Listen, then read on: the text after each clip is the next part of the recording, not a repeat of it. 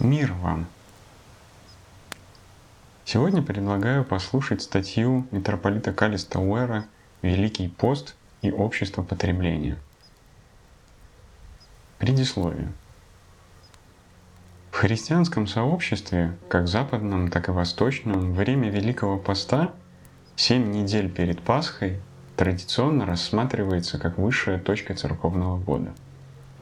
Это время решений и возможностей, специально выделенное время.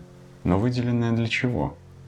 Как мы в современном нам потребительском обществе должны понимать назначение Великого Поста или, как говорят православные, Великой Четыредесятницы?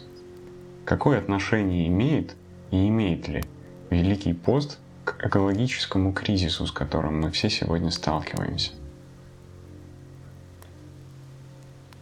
Воздушные змеи. В Греции, по крайней мере в прошлом, первый день Великого Поста, так называемый чистый понедельник, поскольку в православной церкви пост начинается не в среду, как в западной, а на два дня раньше, был первым в году праздником, который отмечался на открытом воздухе. Люди целыми семьями выезжали в сельскую местность, поднимались на холмы и с крутых холмов запускали воздушных змеев – вот хороший образ начала Великого Поста, чтобы сопоставить его с обрядами западной пепельной среды. Очевидно, они очень различаются по своим акцентам. Пепел, посыпаемый на головы и оставляющий след на наших лицах, со всем его символизмом покаяния и неотвратимости смерти, безусловно отражает важную и неотделимую составляющую значения поста в целом. Но греческое православие, отмечая вхождение в пост, делает акцент не на этом. Напротив, мы стараемся связать пост со свежим воздухом, с ветром, веющим поверх холмов, с приходом весны.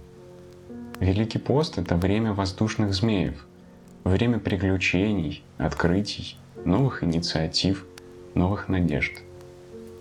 В этой связи, конечно, не является случайностью, что время Великого Поста наступает не осенью, когда опадают листья и дни становятся короче, и не в середине зимы, когда деревья стоят голые и водоемы замерзают, но весной, когда вскрывается лед и новая жизнь отовсюду заявляет о себе. Действительно, первоначальный смысл английского слова land – пост – это именно весенняя пора, как это видно из слов одной средневековой поэмы. Весна с любовью в мир вошла, с цветением почек – с птичьим пением. Может показаться странным рассматривать пост как время для того, чтобы влюбляться, но, возможно, это одно из его значений. Связь между постом и весной видна также и в православных богослужебных текстах. Начинается весна поста, распускаются цветы покаяния. Покаяние, метаноия, изменение ума – это не пепел, но раскрывающийся цветок. Таков контекст, в котором мы должны говорить о Великом Посте. Он связан с полетом бумажных змеев и с началом весны. Но также он связан со свободой. Весьма знаменательно, что на время Великого Поста почти всегда приходится один из главных праздников церковного года – Благовещение, празднуемое 25 марта – в этот день мы вспоминаем свободу того выбора, который сделала благословенная Дева Мария. Когда архангел Гавриил возвестил Марии Божий замысел, он ожидал от нее ответа «Се, раба Господня, да будет мне по слову Твоему». Этот ответ со стороны Марии не был предрешен заранее. Она могла отказаться. Пресвятая Троица уважает человеческую свободу. Послании к Диогену, второй век по Рождестве Христовом, говорится, «Бог не принуждает, а убеждает, ибо насилие чуждо Ему». Именно так было и с Девой Марией. Бог не стал бы человеком, не спросив сперва добровольного согласия той, кому предстояло стать его матерью. Это было необходимым условием. «Мы – соработники у Бога», – говорит апостол Павел – и в первую очередь это относится к Деве Марии. В Благовещении она стала соработницей Богу. не просто послушным орудием в его руках, но активным участником таинства. Как говорит святой Ириней Леонский, Мария содействовала домостроительству. Вот таким образом другой ключ к пониманию смысла поста. Будучи временем постижения и обновления, временем духовной весны, пост также связан с тем, как мы используем нашу человеческую свободу выбора – Великий пост — это время, когда мы учимся быть свободными. Ибо свобода, с одной стороны, есть нечто непосредственное, но с другой стороны и то, чему нужно учиться. Если бы вы спросили меня, вы играете на скрипке? Я бы ответил, я не уверен, я никогда не пробовал.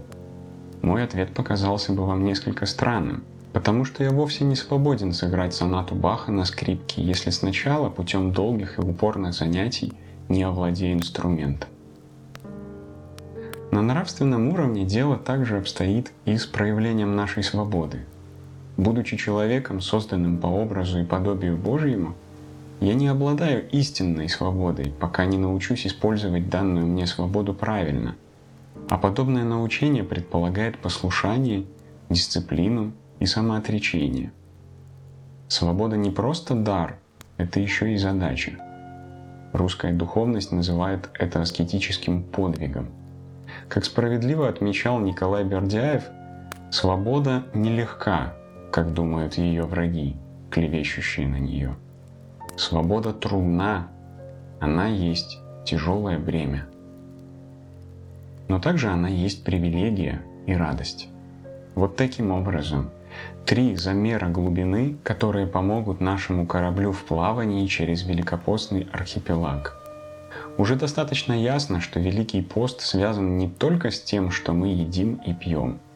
Теперь давайте попробуем расширить наше восприятие поста, приняв во внимание, во-первых, параллели из Ветхого Завета, во-вторых, практику Великого поста в ранней церкви, и в-третьих, особую и специфическую важность поста в сегодняшнем мире.